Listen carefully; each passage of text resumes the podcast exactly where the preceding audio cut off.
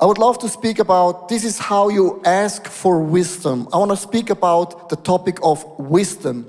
Wisdom is like a, a, one kind of a prayer. We can ask God and God will give us wisdom.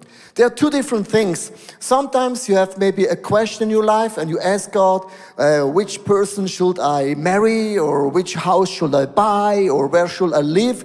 And we have a question to God, and sometimes God gives a clear word, a word from heaven, like an angel appears, or a, a, a, a letter falls down from heaven, or you, you sense and feel the presence of God during praise and worship, or just God gives you a dream. That means sometimes God gives you a clear calling, a clear word. And if you have a calling and a word, then you don't need wisdom, then you need obedience, right? Obedience. That's the right word. But sometimes God is not giving always a clear word or clear vision. God gives you varieties of, of opportunities, and that's actually a challenge for a lot of people. That's the moment when wisdom sets in, where we need the wisdom because I don't know about you, but I don't want to make wrong decisions.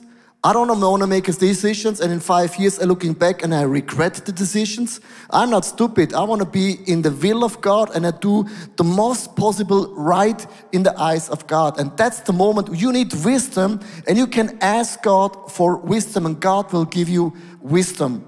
Uh, I want you sitting right now in a beautiful building Maybe you're here for the very first time, or maybe you're here very new and think, oh my gosh, this is an awesome building. But often people forget the story. And I want to share a little bit about this building, about the wisdom part. We need wisdom to know exactly where should we buy a piece of land.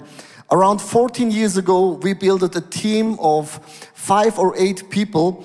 Uh, we had a dream to build a, a building where we can have church and we can rent out the building for events um, because we believed in the combination. And we had a meeting maybe every two months for two years. And after two years of sitting together, praying together, we had no clue where should we buy a piece of land. We asked some companies, they searched for us for a piece of land, and we had about a list of 50 options and opportunities. And I was a little bit frustrated because I said to God, God, I don't get it. We drink coffee, we eat croissants, we pray, but we have no clue where should we buy a piece of land. I would love to have a word from God from heaven, right? I had to go to the restroom, and in front of the restroom, there was a map of Zurich. Have you ever seen a map of Zurich?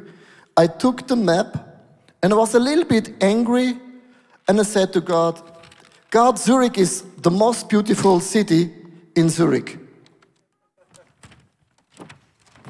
And I took the map, and in that moment I said, God, I don't get it. I am so angry. Two years I drink coffee, eat croissants. We ask